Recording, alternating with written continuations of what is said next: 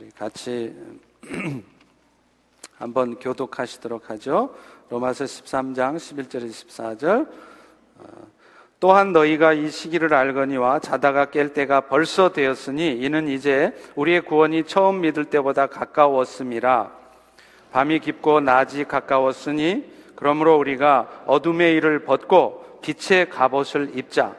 낮에와 같이 단정히 행하고 방탕하거나 술 취하지 말며 음란하거나 호색하지 말며 다투거나 시기하지 말고 오직 주 예수 그리스도로 옷 입고 정력을 위하여 육신의 일을 도모하지 말라. 아멘. 어, 지금 브라질 리우에서는요, 올림픽이 한창입니다. 전 세계 206개국에서 1,903명의 선수들이 열전을 벌리고 있습니다.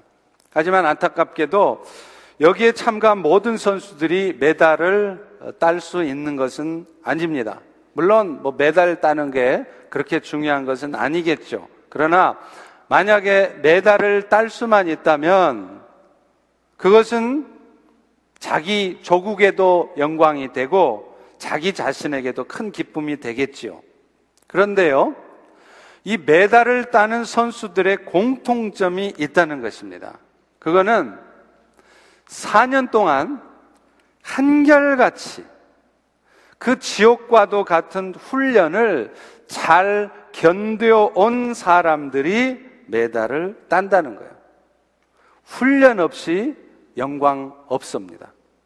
고통스러운 인내 시간 없이 영광은 없는 것입니다. 그런데 그들로 하여금 그 지옥과 도 같은 훈련 어떻게 하면 피할 수 있을까? 나한테는 그런 훈련 좀 안 오면 안 되나? 그렇게 돌아가고 싶은 훈련? 어쩔 수 없이 받게 되는 그 훈련을 잘 견디게 하는 힘은 도대체 어디에서 오는 것일까요? 바로 후에 목에 걸려질 메달과 시상대를 생각하기 때문입니다.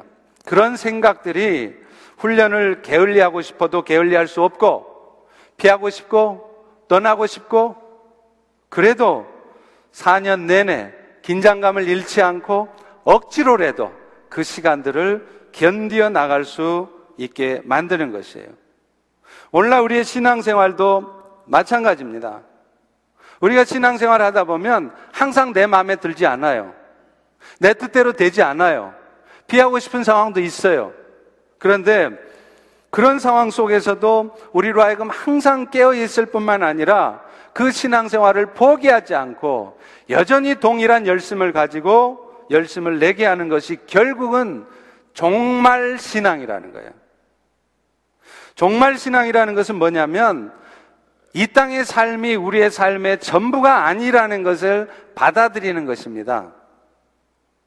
내가 지금 이 땅에서 열심히 살고 있지만 결국 내가 사는 이 땅에서의 삶은 언젠가는 끝이 나는 것이며 반드시 우리는 마지막 순간 주님 앞에 서서 내가 살았던 삶에 대한 평가를 받는다는 이 사실을 늘 잊지 않고 사는 것, 이게 종말 신앙입니다. 사실 오늘날 한국 교회도 그렇고요. 미국 교회도 그렇고 점점 열심을 잃어가고 있습니다.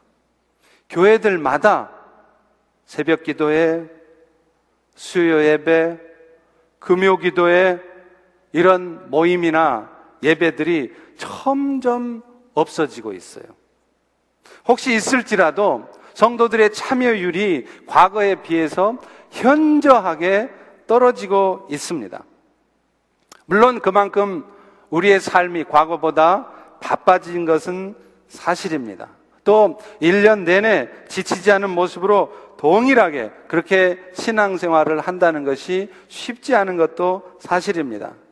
그러나 1년 내내 신앙생활을 제대로 할 수 없을 정도로 내가 지금 바쁘게 살고 있다면 그거는 문제입니다. 또 잠시 어떤 육체의 휴식을 취한다 할지라도 그것이 육체의 쉼뿐만 아니라 영적인 긴장감까지 내려놓는 그런 쉼이라면 그것은 문제일 수 있다는 것입니다. 그런 면에서 우리로 하여금 항상 긴장감을 놓치지 않고 열심을 내어서 신앙생활을 할 수 있게 하는 것은 결국은, 결국은 우리가 가야 될 그 영원한 나라를 기억하는 것입니다. 4년 후에 있을 올림픽을 의식하면서 힘든 훈련을 열심히 참아내는 선수들처럼 종말을 의식하며 살아갈 때 우리는 비로소 하나님이 오늘 나의 삶의 현장에서 겪게 하시는 내가 지금 겪어가고 있는 이 힘든 시간들을 견뎌내는 거예요. 그것을 감당해낼 수 있는 겁니다. 그리고 그런 때로는 절망적이고 너무나 고통스러운 상황 속에서도 오히려 하나님의 나라를 위해서 결단하며 열심을 다해 살아갈 수 있는 것입니다. 오늘 본문의 말씀을 보면 사도 바울도 지금 2000년 전에 이 로마서 말씀을 썼음에도 불구하고 그 당시에 이미 종말을 준비하는 마음으로 살아가라고 말을 해요. 오늘 본문 11절 다시 한번 같이 읽습니다. 시작. 또한 너희가 이 시기를 알거니와 자다가 깰 때가 되었거니와 이는 이제 구원이 처음 믿을 때보다 가까웠습니다. 오늘 본문에서 말하는 구원이라는 것은 뭐냐? 주님께서 다시 오셔서 우리의 구원이 온전하게 이루어지도록 이 땅을 심판하시고 영원한 나라를 완성하시는 것을 말을 해요. 사실 오늘 우리가 이미 받았고 누리고 있는 이 구원을요, 성경에서 보면 여러 곳에서 얘기를 하는데 마치 어느 곳에서는 그 구원이 이미 이루어진 것처럼 내가 받은 구원인 것처럼 얘기를 하는데 또 어느 부분을 찾아보면은요 이 구원은 마치 내가 받지 않은 것처럼 앞으로 받아야 될 구원인 것처럼 말하기도 해요. 오늘 본문에 나오는 말씀이 바로 그런 의미의 구원입니다. 그렇다면 왜 이런 일이 생길까요? 그것은 우리가 받은 구원에는 세 가지의 측면이 있기 때문입니다. 가장 먼저 구원의 과거적인 측면이 있어요. 이것은 우리가 예수를 믿고 구원을 얻었다. 목사님, 저는 이미 예수 믿고 구원 받았어요. 라고 말할 때의 구원이에요. 에베소서 2장 8절에도 그렇게 말합니다. 너희는 그 은혜로 말미암아 예수 믿음으로 구원을 받았으니 이것은 너희로부터 난 것이 아니라 하나님이 너희에게 주신 선물이다. 그런데 이 선물인 구원을 우리가 여러분이 이미 다 받았다는 거예요. 여기서 말하는 구원은 뭐냐면 소위 칭의적인 의미의 구원입니다. 다시 말하면 여러분은 지금도 여전히 하나님 앞에 섰을 때 죄도 있고 100% 의로운 사람이 아니에요. 그럼에도 불구하고 예수님의 보혈의 은혜 때문에 하나님은 여러분을 의로운 사람으로 인정을 해 주셨다는 거예요. 이것이 바로 칭의적인 의미의 구원이에요. 그리고 이 구원은 과거에 이미 일어났습니다. 여러분들이 예수님을 인격적으로 영접하는 그 순간 이미 일어났고 앞으로도 여러분이 어떤 연약한 모습으로 살아간다 할지라도 이미 여러분에게 확정되어진 그 구원은 절대로 취소되어지 않습니다. 그런데요, 또 성경에 보면 어떤 부분에 보면 마치 그 구원은 아직도 우리가 열심히 이루어 가야 되는 것처럼 구원을 이루어 가라 하는 말씀이 또 나와요. 대표적인 부분이 빌립보서 2장 12절입니다. 거기 보시면 너희가 나 있을 때뿐만 아니라 지금 나 없을 때에도 항상 말씀에 복종해서 두렵고 떨리는 마음을 가지고 너희의 구원을 이루라. 이루어 가라. 이것은요, 구원의 현재적인 측면이고 성화적인 의미의 구원을 의미하는 것입니다. 앞서 말하는 것처럼 우리 모두는 이미 칭의적인 의미의 구원을 얻었어요. 그런데 실제로 여러분이 그 구원을 얻었다고 그래서 하나님 앞에 죄 하나도 안 짓고 다 깨끗하게 사느냐? 아니에요. 여전히 여전히 여러분 마음속에는 더러운 마음, 추악한 마음, 예수 믿기 전에 지었던 그런 습관적인 죄악 가운데 빠져서 요즘도 여전히 음란한 마음, 음란한 생각, 그런 삶을 사는 성도들도 있습니다. 그런데, 그런데 성화적 의미의 구원이라는 것은 뭐냐? 여러분이 그런 연약한 죄의 모습이 여전히 있을지라도 비록 여러분에게 구원의 은혜가 취소되는 것은 아니지만 그 구원을 주신 예수 그리스도의 십자가의 은혜를 헛되지 않게 살아가라는 거예요.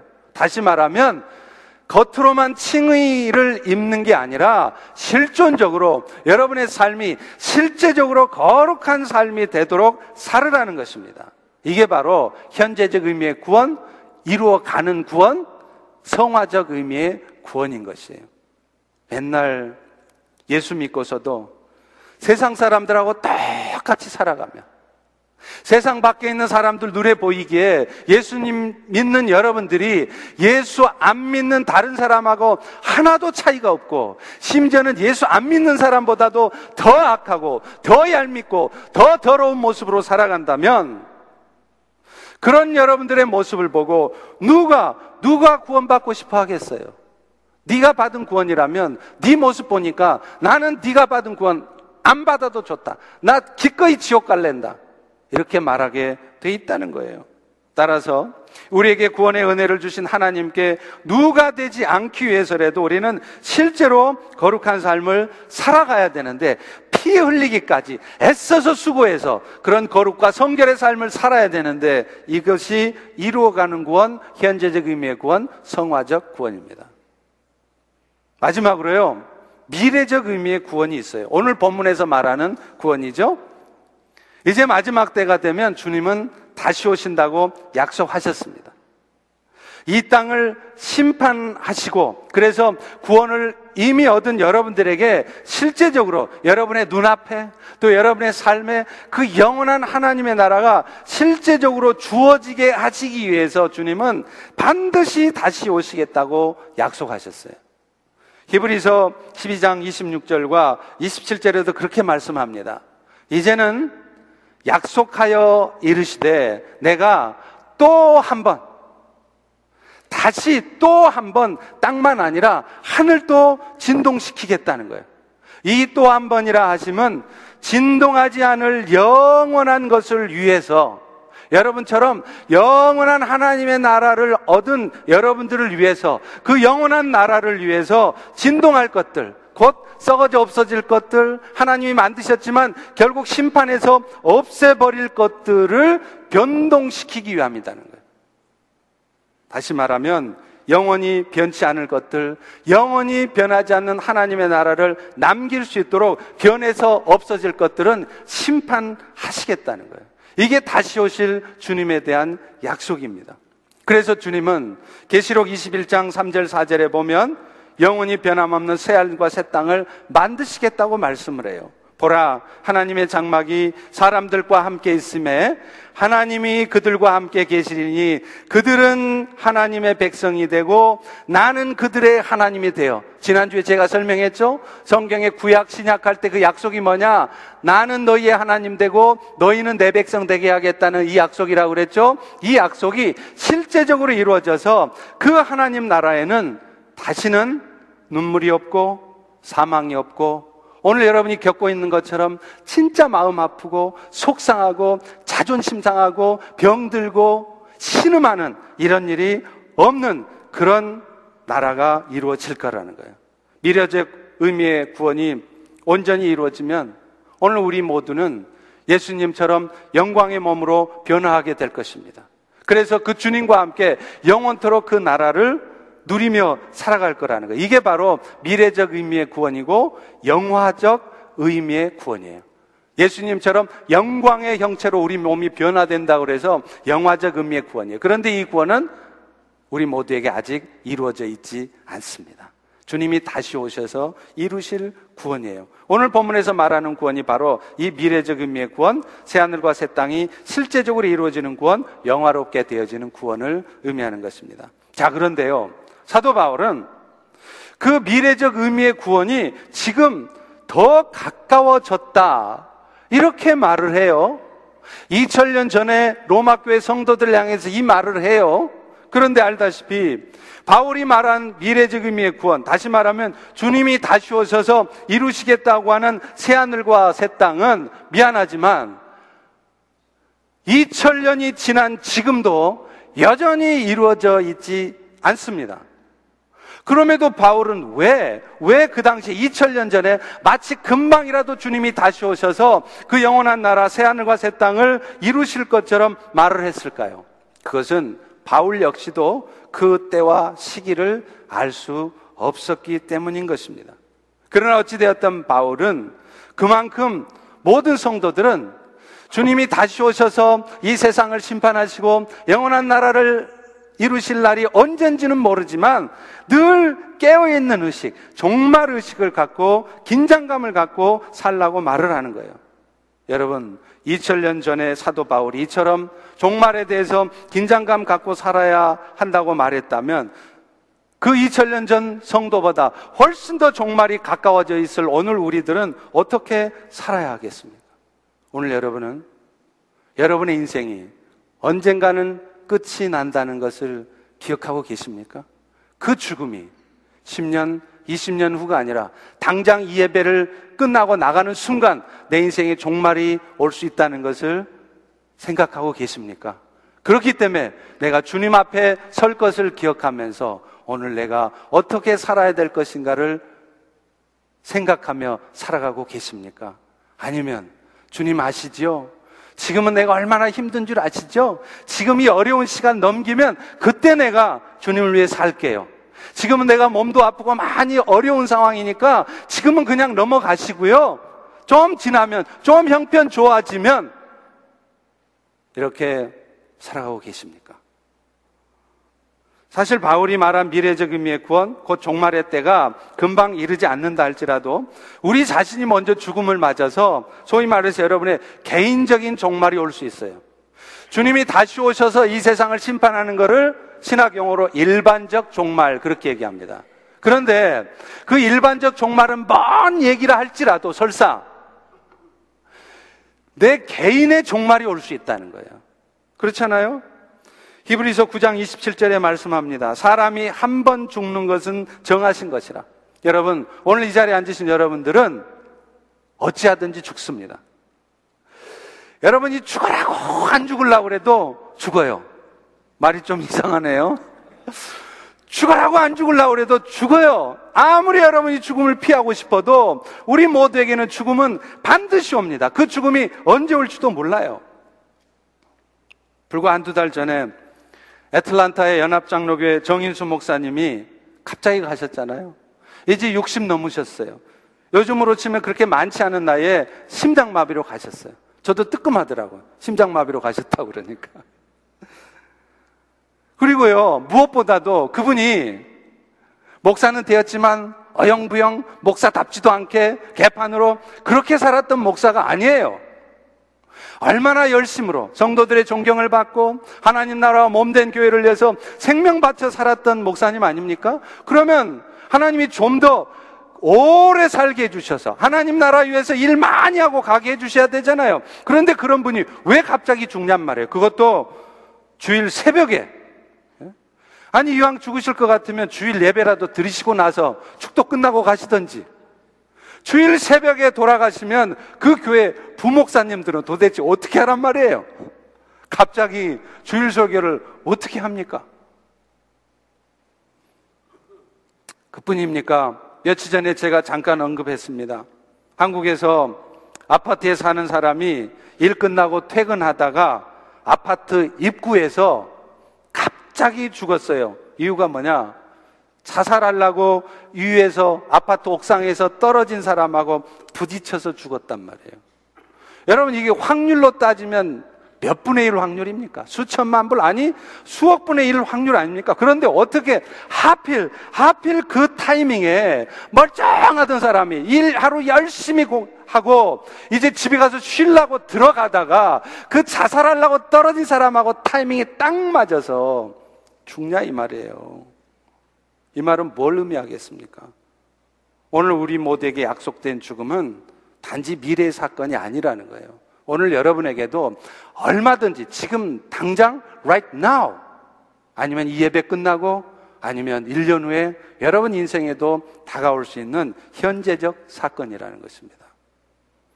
사실 예수님께서도 마지막 때에 깨어 있어야 한다는 말씀을 많이 했어요. 그런데 이 말씀을 하시는 걸 보면 반드시 종말의 때가 가까이 와 있지 않을 때도 똑같이 이 말씀을 합니다. 마태복음 24장 14절에 보면 이 천국 복음이 모든 민족에게 증거되기 위해서 온 세상에 전파될 텐데 그때 끝이 올 것이다. 그러니까 아무리 종말 종말 얘기해도 예수 복음이 아프리카 저 땅 끝까지 모든 민족에게 전파되지 않으면 종말은 안 온다는 거예요. 안심이 좀 될 것 같죠? 그런데요.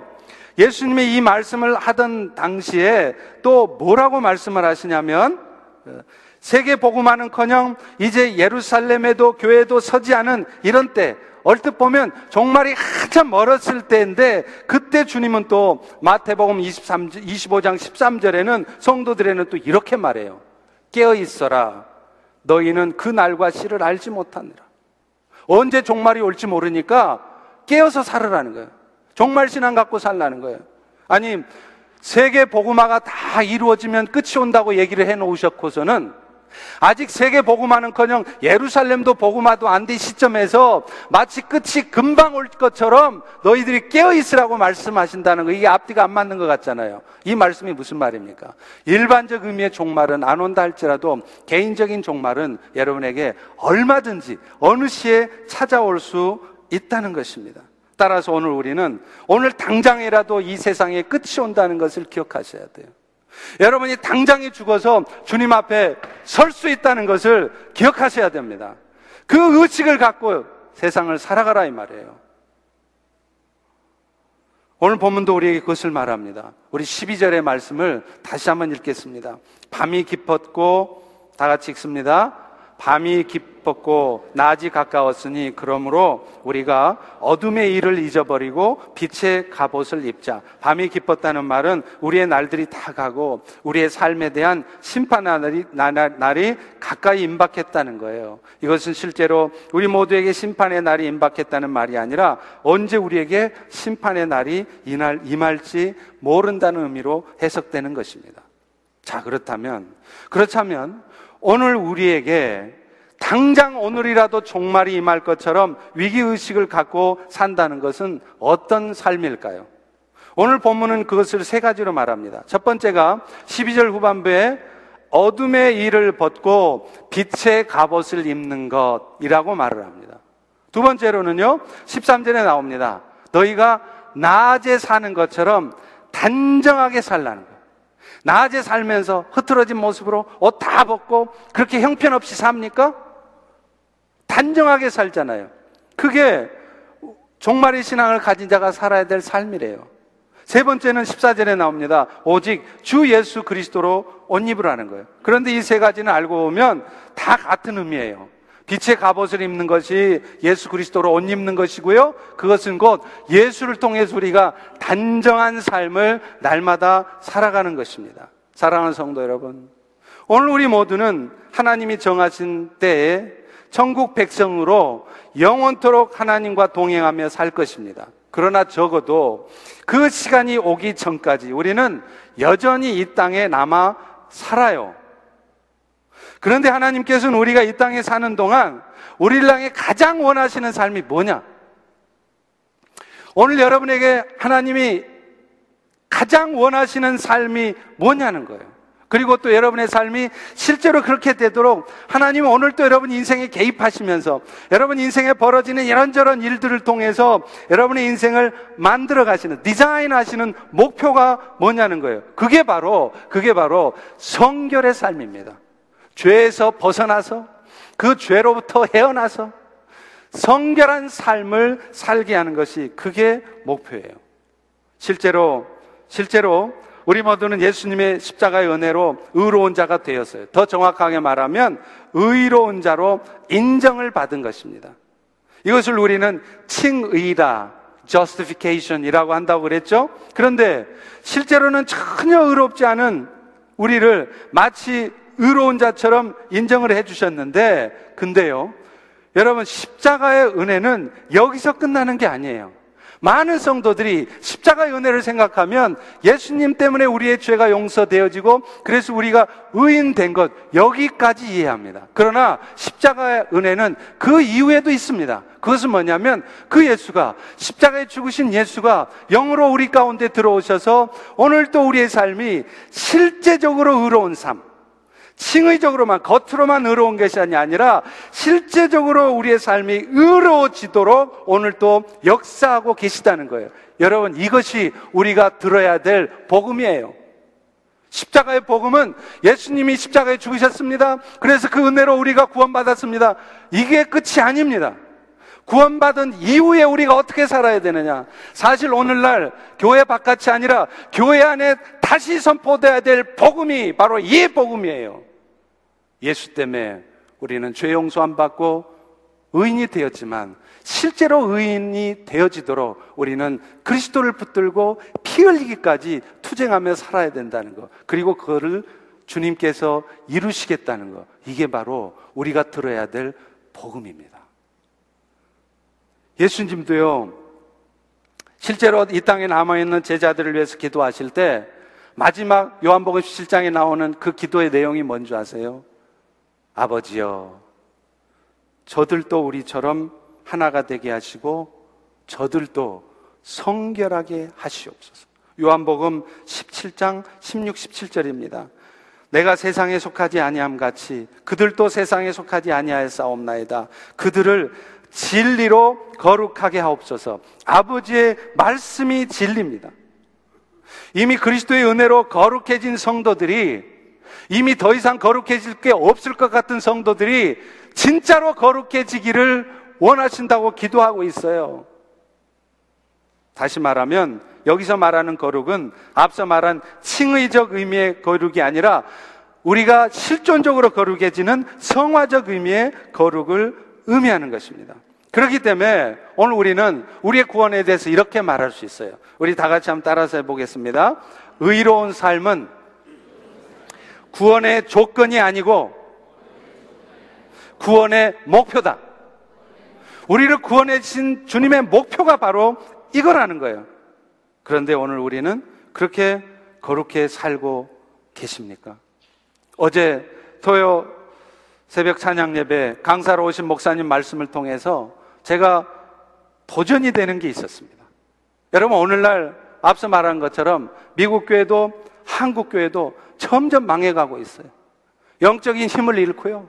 성도 수는 점점 줄어들고, 교회는 점점 줄어들고, 그런데 그런 망해가고 있는 것 같은 이 상황에서도 하나님의 신실한 역사는 지금도 계속되고 있다는 거예요.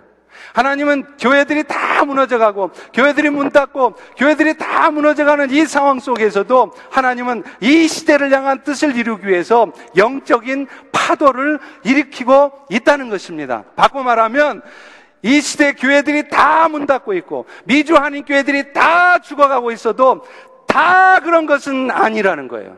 이 교회들 중에도 하나님이 영적 파도를 일으켜서 사용하는 교회가 있고 이 성도들 중에도 하나님께서 영적 파도에 태워서 쓰시는 성도들이 있다는 거예요. 여러분 맞는 얘기입니다.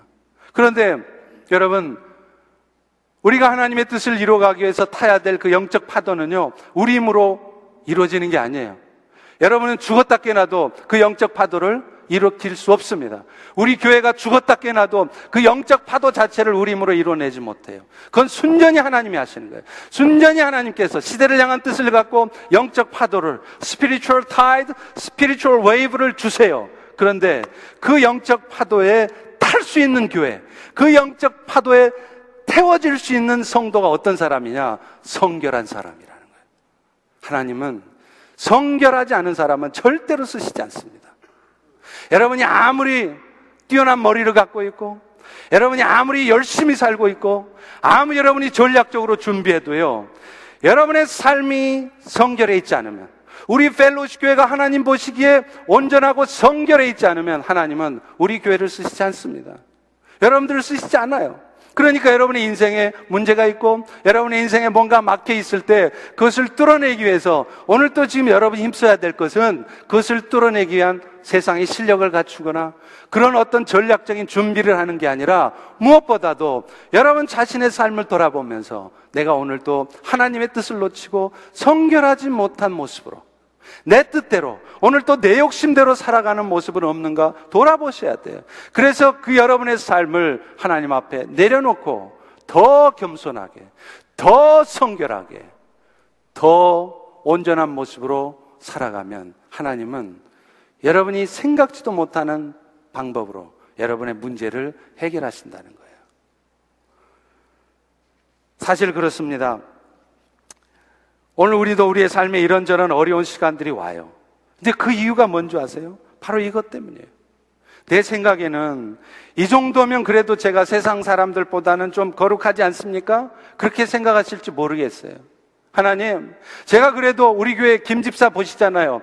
그 김집사 하는 모습 보면 내가 그래도 김집사보다는 더 성결한 모습으로 살잖아요. 그렇게 생각하고 계시는지 모르겠어요. 그런데, 그런데 왜 나에게 이런 어려운 시간을 주십니까? 왜 나를 이렇게 힘들게 몰아가십니까? 그것은 하나님의 목표가 그 정도가 아니기 때문에 그래요. 여러분들이 세상 사람들보다 좀 나은 목표, 여러분 눈에 보이기 어설퍼 보이는 김 집사보다 그런 정도의 삶이 아니라 더 온전하고 더 성결한 모습을 통해 하나님 앞에 진정으로 오랫동안 쓰임 받는 그런 사람이 되게 하시기 위해서 하는 겁니다. 그래서 하나님은 여러분들이 이해할 수 없는 억울한 일을 겪게 하는 거예요. 하나님, 나한테 도대체 무슨 감정이 있으셔서 내 인생은 이렇게 안 풀리게 하십니까? 왜 나는 이렇게 평생 죽을 때까지 이 십자가의 짐을 살고 가야, 지고 가야 합니까? 왜 내 인생은 이렇게 안 풀려요? 왜 나만 이렇게 살아야 됩니까? 라고 여러분이 말할 수밖에 없는 그런 상황이 여러분 인생에 오는 이유인 것입니다. 여러분, 이용규 선교사님 아시죠? 얼마나 멋있는 분이에요. 얼마나 귀한 분이에요.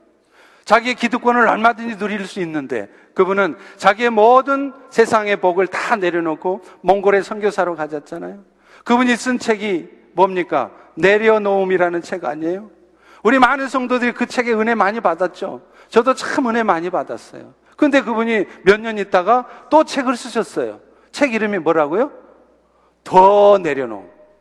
아니, 이용규 선교사가 내려놓은 걸 생각하면 내가 생각할 때는 저 양반이 무엇 더 내려놓을 게 있나? 이제 다 내려놓은 분인데 내 삶에 비하면 내 모습에 비하면 내려놓을 것다 내려놓은 양반이 뭘 더 내려놓을 게 있어서 더 내려놓는다고 그러냐는 거예요. 여러분 오늘 우리가 뭔가 잘못된 삶을 살고 있을 때 하나님 우리에게 징계 그런 상황을 주시는 목적도 사실은 마찬가지입니다.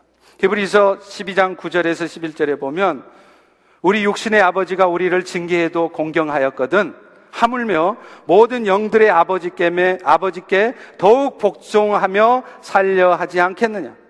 그들은 육신의 아버지는 우리를 징계해도 자기 뜻대로 징계한다 이 말이에요.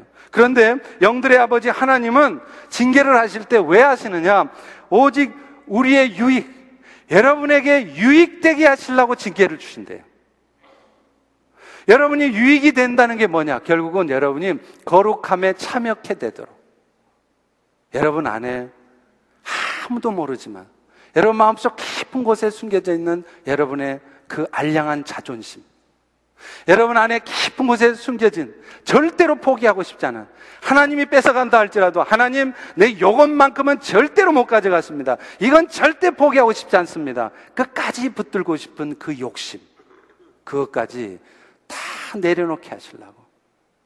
더 겸손하고, 더 성결하게, 더 온전하게 되게 하시려고 하나님이 오늘 여러분 인생에 개입하시는 것입니다. 실제로 이스라엘 백성들도 그랬잖아요. 하나님의 백성으로 택함을 받아서 하나님의 보호하심을 받고 살면서도 그들은 늘 불평했어요. 왜냐하면 자신들이 바라고 원하는 대로 되지 않는 거예요. 내 욕심은 요만큼 살았으면 좋겠는데 하나님 그렇게 안 해주신다 이 말이에요. 그러니까 내 욕심으로 정한 목표를 이뤄내기 위해서 죽을 똥 살 똥 살아요. 밤낮으로 밤낮 구별 없이 살아요. 왜 그 목표를 빨리 이루고 빨리 가지고 싶어서. 근데 뜻대로 안 돼요. 그래서 그들이 결국 한 게 뭡니까? 가나안 사람들이 섬기던 우상 숭배를 해요. 그 우상 숭배가 하나님이 기뻐하시지 않는 일이라는 것을 이스라엘 백성들이 몰랐을까요? 뻔히 알았어요. 우상 숭배하면 하나님이 안 좋아하시고 어쩌면 그것 때문에 진노하실 것이라는 것 뻔히 알아요. 그런데 불에 뛰어드는 불나방처럼 그것이 욕심이라는 것 뻔히 알면서 어쩌면 그것이 아무리 내가 노력해도 얻을 수 없는 것이라는 것 알면서도 그거 포기하고 싶지 않은 거예요. 그래서 그 우상을 향하여 달려듭니다. 솔로몬 한 시점부터 이스라엘에 유행하게 된 게 산당 제사 아닙니까? 산당 제사라는 게 뭐예요? 그게 뭐냐면 하나님도 섬기지만 가나안의 이방 신도 섬기는 게 산당 제사예요. 하나님 섬겨요. 하나님 버린 거 아니에요. 하나님께 제사 드려요. 예배 드려요. 그런데 세상 신도 포기하지 않는 겁니다. 오늘 예수 믿는 성도들이 그리스도의 구속의 은혜를 기뻐하고 감사해요. 그래서 주일날 와서 예배도 드려요. 그런데 세상에서의 삶, 세상에서 내가 누리고 싶은 그 욕심도 포기하지 않는 거예요. 우상숭배라는 게 여러분 불상 앞에 절하는 것만이 우상숭배가 아닙니다. 내 마음속에 하나님보다도 뭔가를 더 좋아하고 더 놓치고 싶지 않은 게 있다면 그게 우상숭배예요. 그러니 하나님 나는 불상 앞에 절 안 했습니다. 하나님 나는 간음 안 했습니다. 하나님 나 사람 안 죽였어요. 그러니 나 우상 숭배도 안 하고 나는 죄 있는 사람 아닙니다. 그렇게 말할 수 없다는 거예요. 오늘도 여러분 마음속에 하나님보다도 자식이 더 소중해요. 하나님보다도 여러분 마음속에 비즈니스가 훨씬 더 소중해요. 그렇다면 여러분 예배도 드리고 신앙생활도 잘하고 있을지라도 그것을 포기할 수 없다면 여러분은 지금 우상숭배하는 거예요. 여러분이 욕하고 여러분이 비난하는 이스라엘 백성들과 하나도 다를 바 없이 지금 여러분들은 살아가고 있는 것입니다. 하나님은 그런 이스라엘을 돌이키게 하기 위해서 선지자들을 보내요. 그래서 계속 말씀을 주십니다. 마치 오늘날 성도들을 향해서 귀에 못이 박히도록 하나님의 말씀이 들려지게 하는 것과 같아요. 주일날만 되면 여러분 예배 드리러 와서 늘 이 말씀 듣잖아요. 뭐 다른 말씀 들으세요? 뭐 새로운 말씀 있어요? 다 똑같아요. 항상 똑같아요. 하나님도 그러셨어요. 그런데 이스라엘 백성들은 그 하나님의 말씀에 귀 기울이지 않습니다. 결국에는, 결국에는 자기들 욕심대로 살아요. 그럴 때 하나님은 이스라엘이 바벨론에 의해 멸망당하게 하세요. 바벨론의 포로로 끌려간 그들은 하나님이 정해놓으신 70년의 그 노예 생활을 당한 후에야 비로소 깨닫습니다.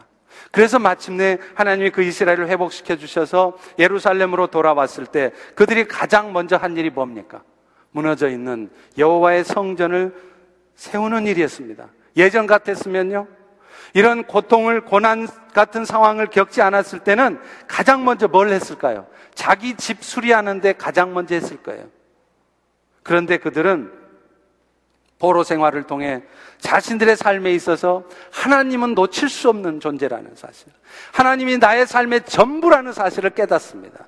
내가 아무리 노력해도, 내가 아무리 있어서 나의 삶을 내 뜻대로 살아가려 해도 하나님이 축복하시지 않으면, 하나님이 하시지 않으면 아무것도 되는 것이 없다는 것을 깨달은 거예요. 그래서 그들은 가장 먼저 무너져 있는 여호와의 성전을 세웠습니다.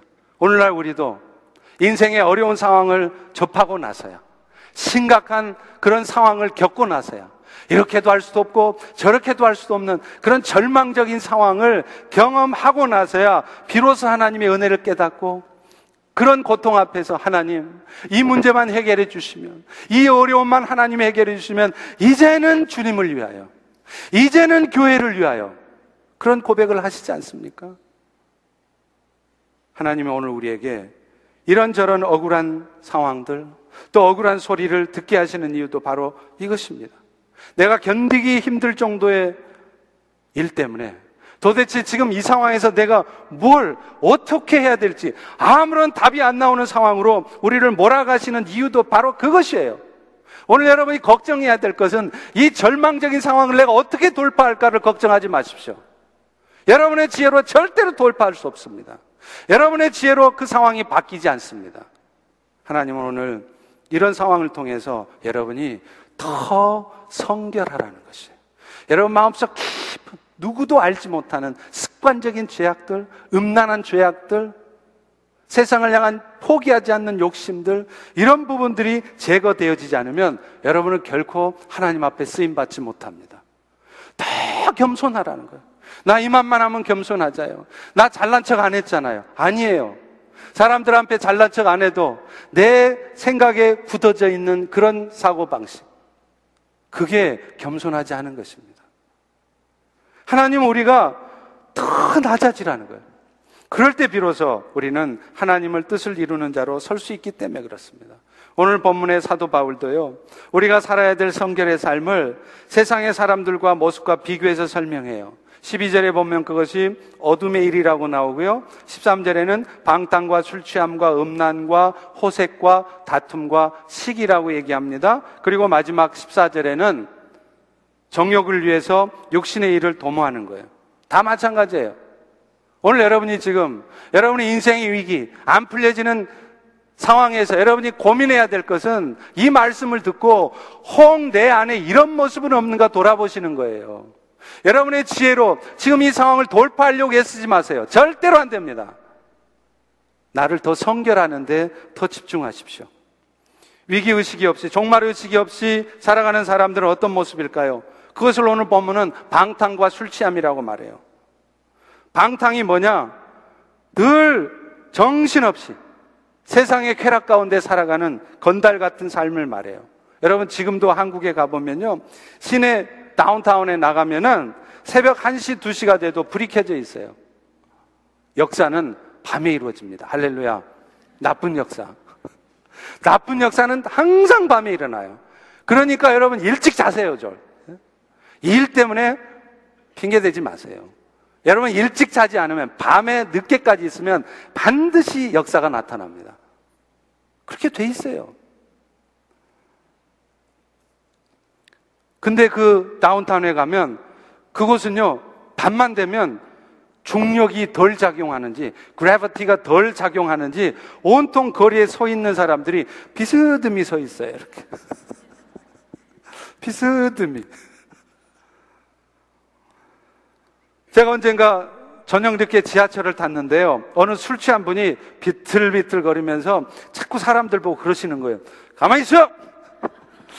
가만히 있어! 제가 보기에는 다 가만히 있는데.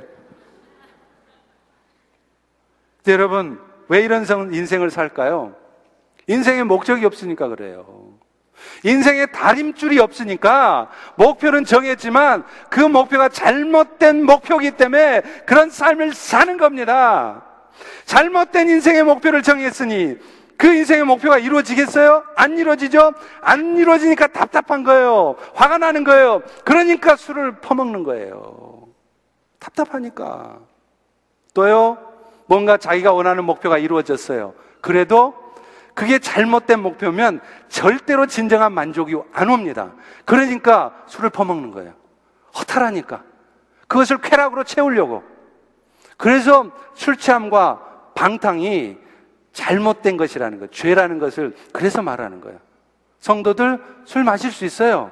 그런데 기억하십시오. 술 취함과 방탕은 결코 성결한 삶이 아닙니다. 정말 성결한 목사님이, 정말 성결한 장로님이 술한 장씩, 저녁마다 한 장씩 홀짝홀짝 하는 그런 분 보셨어요? 핑계 대지 마세요. 또 음란하고 호색한 자라고 말해요. 음란이라는 단어가 코이테라는 말인데 이게 침대라는 뜻이에요. 금지된 침상을 향해 잘못된 욕망을 갖는 거예요. 무슨 짓이든 개의치 않고 악을 저지릅니다. 요즘 젊은이들은 서로 마음이 통하면 그날로 끝이에요. 뭐 필이 꽂힌대나? 이것은 여러분 동물적인 사랑입니다. 동물하고 똑같이 사는 거예요. 그것을 우리 젊은이들은 사랑이라는 이름으로 포장을 하는 거예요. 그게 무슨 동물적인 사랑이지 사랑입니까? 서로가 좋으면 무슨 짓을 해도 상관없어요. 그런데 이런 악한 일이 교회 안에서도 일어난다는 거예요. 실제로 고린도전서 5장 1절에 보면 사도 바울이 이렇게 말합니다. 너희 중에 심지어 음행이 있다 함을 들으니 그런 음행은 이방인 중에서도 없는 것이라. 왜냐? 누가 그 아버지의 아내를 취하였다. 여기서 말하는 아버지 아내는 아마 생모는 아닐 겁니다. 계모쯤 될 거예요. 어찌 됐건 아무리 step in mother? mother in step인가? step mother. anyway. 계모를 범하는 거예요. 교회 안에 있어요. 여러분, 교회 아니라고 깨끗하다고 생각하세요? 아니에요. 제가 알고 있는 것도 있어요. 우리 교회 안에도 있어요. 이런 더럽고 추악한 일이 교회 안에도 있다 이 말이에요. 이런 모습을 가지고 어떻게 여러분이 쓰임 받습니까? 여러분 안에 음란한 마음, 여러분 안에 옛날에 그 예수 믿지 않았을 때 지었던 그 음탕한 더러운 마음들, 추악한 마음들로 오늘 또 저녁마다 그 추악한 마음을 만족시키는 그 더러운 습관 가운데 있으면서 여러분의 인생이 풀려지기를 기대하십니까? 택도 없는 소리 마세요. 성결하셔야 돼요. 그 음란한 마음을 버리셔야 됩니다. 자기 가정을 파탄시켜 놓고서도 부어 잘났다고 다른 여자와 살면서도 떵떵거리면서 얘기해요. 아주 분노가 치밀어요. 아니, 바람 피웠으면 무릎 꿇고 사제에게도 될까 말까 한 판에 뭘 잘했다고 떵떵거리며, 아, 뭐 그럴 수도 있지. 이게 무슨 말도 안 되는 말입니까? 이런 일이 교회 안에 있다니까요. 이런 모습을 가지고 여러분 쓰임 받을 수 있어요? 하나님 여러분을 축복하시라고 생각하십니까? 성결하셔야 돼요. 음란의 죄들을 이겨내셔야 됩니다. 그런 사람들은요, 인생의 마지막이 안 좋습니다. 제가 다놓고 얘기합니다. 하나님이 지옥으로 불러가기 전에 이미 이 세상에 있을 때 하나님이 심판을 하세요. 틀림없이 인생의 말로가 안 좋아요. 하루빨리 그 음란의 죄로부터 돌아서십시오. 사도 바울은요, 또 다툼과 질투를 말해요. 다툼이라는 것은 서로 악한 경쟁심을 가지고 자기만을 내세우는 것을 말하는 것이죠. 남을 짓밟고서라도 자기만 살겠다는 무서운 욕망이죠. 근데 이런 모든 것들은 시기와 질투에서 오는 거예요. 자기한테 없는 것이면 무엇이나 탐내고 어차피 내 것 안 될 것 같으면 다 같이 망하자는 심산입니다. 근데 사람들 마음에는요, 이런 고약한 마음이 있어요. 못 먹는 감 찔러나 보자고 내가 가질 수 없는 것이면 가만히 안 놔둬요. 이게요, 없는 것 같죠? 아니에요. 여러분 마음속에 다 있어요. 그거 작을 뿐이지, 다 그 더러운 마음이, 이 아주 고약한 마음이 다 숨어 있어요. 그런 마음 때문에 자존심 상하는 겁니다. 그런 마음 때문에 배 아픈 거예요. 그런 마음 때문에 해코지 하는 거예요. 그런 마음들을 여러분이 정리하지 않으면 여러분의 삶의 회복은 없다는 것을 알아야 됩니다. 지금까지 우리는 종말의식 없이 사는 사람들 모습을 봤죠? 그들은 자신들의 삶이 평가받는 사실을, 사실을 알지 못하거나 인정하지 않습니다. 그래서 결국은 세상을 자기 욕심 따라 살아가요. 그것 때문에 어떤 고통이 와도 내 삶에 왜 이런 고통이 오는지 그 이유를 몰라요. 그래서 그 고통스러운 상황을 해결하려고 엉뚱한 짓을 자꾸 해요. 근데 해결 안 나요. 죄 때문에 그런 걸요. 성결하지 못한 삶 때문에 그런 걸요. 근데 이런 삶에 비해 종말 의식을 갖고 준비하는 삶을 전혀 다르겠죠. 성령을 모시고 사는 사람들이고 항상 종말이 언제 올지 모르는 긴장감 속에 사는 사람입니다. 한마디로 깨어있는 사람이에요. 이런 사람을 오늘 바울은 13절에 나제와 같이 단정히 행한다라고 말해요. 여러분, 단정이라는 말이 뭐냐? 끝 단자, 바를 정자예요. 그러니까 끝까지 바르다는 거예요. 처음에는 발랐다가 나중에는 대충대충이 아니라 처음부터 끝까지 계속 바르다는 거예요. 우리 그러잖아요. 처음에는 바른 생각을 해요. 바른 결정을 해요. 그래, 포기하자. 그래, 그거 내 거 아니야. 그래, 내가 주님을 위하여, 하나님을 위해서 포기하지. 포기했다가 이틀, 삼일 지나면 생각이 바뀌어. 아니지. 내가 왜 이걸 포기해? 처음에 바른 생각을 했다가 시간이 지나면서 상황을 보면서 마음이 바뀌는 거예요. 이게, 이게 인간의 본성에서 나오는 것입니다. 그럴 때, 그럴 때 우리에게 필요한 게 뭐냐? 바로 예수 그리스도로 옷 입는 것이라고 말을 해요.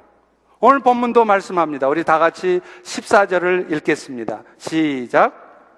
오직 주 예수 그리스도로 옷 입고 정욕을 위하여 육신의 일을 도모하지 말라. 정욕을 위해서 육신을 도모하지 않도록 하기 위해서. 처음만 바른 결정을 하는 게 아니라 그 마음 변하지 않고 끝까지 그 마음을 붙들어 내줄 수 있기 위해서 뭐 하자는 거냐? 예수 그리스도의 옷을 입지 않으면 여러분은 절대로 여러분 안에 죄를 발견할 수도 없고요. 그 죄를 몰아낼 수도 없고요. 처음 가졌던 생각을 변함없이 흔들림 없이 바른 생각을 유지해 갈 수도 없다는 거예요.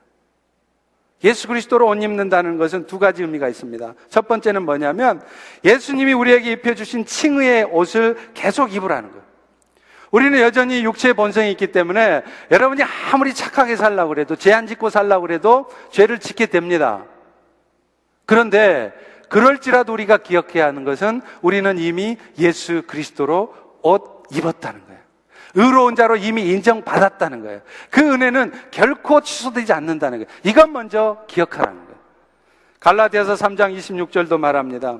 너희가 믿음으로 말미암아 예수 안에서 하나님의 아들이 되었으니 누구든지 그리스도 앞하여 세례를 받은 자는 그리스도로 옷 입었다.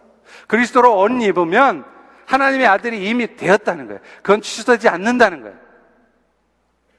그런데 그리스도로 옷 입으라는 데는 또 하나의 의미가 있습니다. 그것은 뭐냐? 죄를 보게 하고 내 안에 죄를 몰아내고 그래서 내 삶을 회복시키고 우리가 성결한 삶을 살기 위해서는 오직 오직 주 예수 그리스도의 능력에 덧입혀지는 것 외에는 방법이 없다는 것을 얘기하는 것입니다. 오늘 우리는요, 예수님 앞에 나아가지 않으면, 예수님의 도우심을 구하지 않으면 여러분은 절대로 여러분 안에 죄를 발견조차 못해요.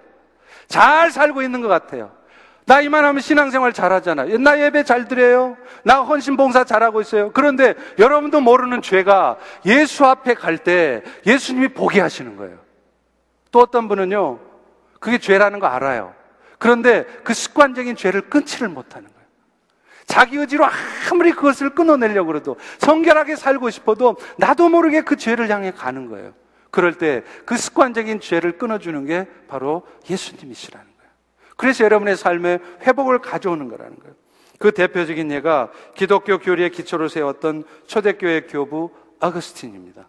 어거스틴은 주 354년 이교도인 아버지와 신실한 기독교인이었던 어머니 사이에서 태어났어요. 이 사람은 어린 시절에 아주 수사하게 뛰어난 재능을 보였던 사람이에요. 여러분 어거스틴을 생각할 때 아주 개망난이고 방탕하로만 생각하지 마세요. 이 사람 아주 똑똑했어요. 수사 교수였습니다. 그런데 이 사람이 17세부터 방탕한 삶을 살기 시작해요. 그래서 19살에 애를 낳고요.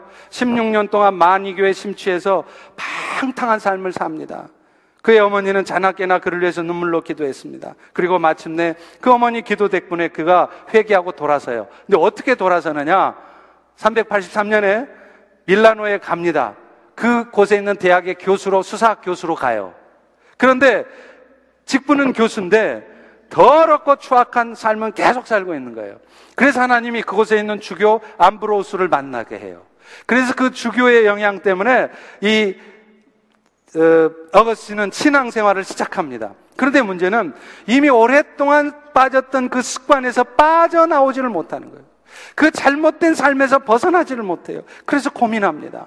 그리고 그가 그 고민을 나중에 자기가 주교가 돼서 쓴 참회록이라는 책에 그렇게 쓰고 있어요. 이런 고민을 쓰고 있습니다. 나는 죄악된 모습에서 벗어나고 싶었지만 죄의 뿌리를 뽑지 못한 채로 옛 모습 가운데 살고 있었다. 나는 다시 한번 옛 사람을 벗어나기 위해서 발버둥을 쳤다. 그러나 내가 새로운 삶을 향해 가면 갈수록 더 큰 불안과 공포가 나에게 찾아왔다. 아무런 가치도 없고 지나고 나면 허무하기 짝이 없는 나의 여자들이 나를 붙들고 놓아주지를 않았다. 내 옷을 벗기고 부드러운 침상에 누이면서 나에게 달콤한 음성으로 속삭였다. 당신이 우리를 버리고 갈 수가 있나요? 드디어 그는 갈등과 고민이 극해 달했다. 어찌할 수 없는 자신의 비참한 모습에 통곡하고 싶었다. 오늘 여러분 중에도 그런 분이 있습니다. 이것이 죄라는 걸 알면서도 해서는 안 된다는 걸 알면서도 그 죄에 빠지는 자신을 보면서 죄책감에 사로잡혀 있는 거예요. 이런 모습을 가지고 내가 어떻게 주님 앞에 어떻게 예배를 드리고 어떻게 하나님 앞에 나가느냐? 나갈 수 없다는 거예요. 그 갈등하는 거예요. 그러면서도 그 죄를 여전히 범하고 있는 자신의 모습에 한탄하는 것입니다. 어 신도 그랬어요. 근데 그러다가 알지 못하는 사이에 무화과 나무 아래 땅에 엎드리게 되었습니다. 그리고 그는 진실로 그 죄악 때문에 괴로움과 고통 가운데 부르짖었습니다. 주님, 왜 나는 이 더러운 생활을 끝내지 못합니까? 왜 나는 이 습관적인 죄로부터 벗어나지 못합니까? 발버둥을 쳤습니다. 그때, 그때 하나님이 찾아오셨어요. 갑자기 한 음성이 어거스틴의 귀에 들립니다. 계속해서 반복되는 어린아이의 노랫소리였습니다. 책을 들고 읽어라. 책을 들고 읽어라. 그래서 그는 방 안으로 급히 들어가서 거기 펼쳐져 있는 성경책을 들어서 읽었습니다. 그리고 가장 먼저 그의 눈길에 닿는 부분을 읽었습니다. 거기에는 이런 말씀이 써 있었습니다. 낮에와 같이 단정히 행하고 방탕과 술 취하지 말며 음란과 호색하지 말며 쟁투와 시기하지 말고 오직 주 예수 그리스도로 옷 입으라. 그는 더 이상 읽지 않았어요. 더 읽을 필요가 없었습니다. 이 말씀이 오늘 본문의 말씀입니다. 이 말씀이 그의 귀에 들려지자 광명의 빛이 그 마음을 비추면서 그 모든 마음 속에 죄책감과 어두운 마음들이 사라지는 것이었습니다. 드디어 그 방탕했던 대망난이 어거스틴이 성 어거스틴으로 바뀌어지는 순간이었습니다. 사랑하는 성도 여러분, 이 예수 그리스도의 은혜가 아니면 우리는 어느 누구도 성결해질 수 없습니다. 여러분 안에 죄를 발견할 수 없습니다. 다 남 잘못하고 다 바깥 상황이 잘못한 것처럼만 생각하게 되어 있습니다. 예수님 앞에 나가십시오. 그럴 때 여러분의 죄가 발견되어집니다. 여러분의 죄를 이겨낼 수 있습니다. 여러분이 성결해질 수 있습니다. 그럴 때 여러분이 진정 자유할 수 있습니다. 요한복음 8장 36절에 이렇게 말씀해요. 아들이 너희를 자유롭게 하면 너희가 참으로 자유로울 것이라. 세상의 쾌락을 가지고 돈을 가지고 자유로워지려고 하지 마십시오. 절대로 여러분은 자유로워질 수 없습니다. 여러분의 어떤 극단적인 결정을 통해서 여러분이 자유로워지려고 하지 마세요. 그런 결정 때문에 여러분이 자유로워질 수 있을 것 같아서요. 하나님 주신 이 상황들을 여러분이 피한다고 그래서 여러분 마음에 자유가 올 것 같습니까? 아닙니다. 진리가 여러분을 자유케 하는 거예요. 예수님 앞에 나아갈 때 여러분의 삶이 궁극적으로 해결되어지는 것입니다. 그럴 때 여러분이 진정한 평화와 자유를 누릴 것입니다. 이 은혜가 누려지기를 축원합니다. 우리 다 일어나셔서 주님 보좌 앞에 나아가 우리 찬양하겠습니다.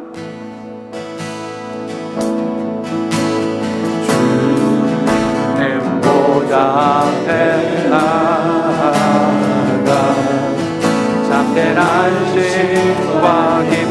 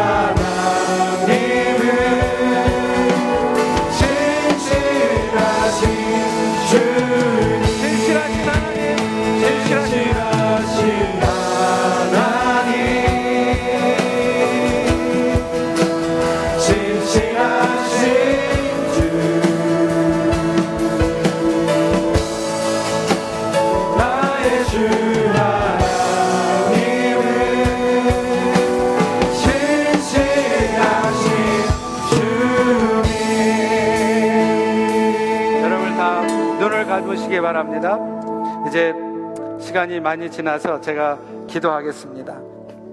하나님, 오늘 시간 우리가 주님 앞에 나아감으로 영적인 눈을 뜰 수 있기를 원합니다.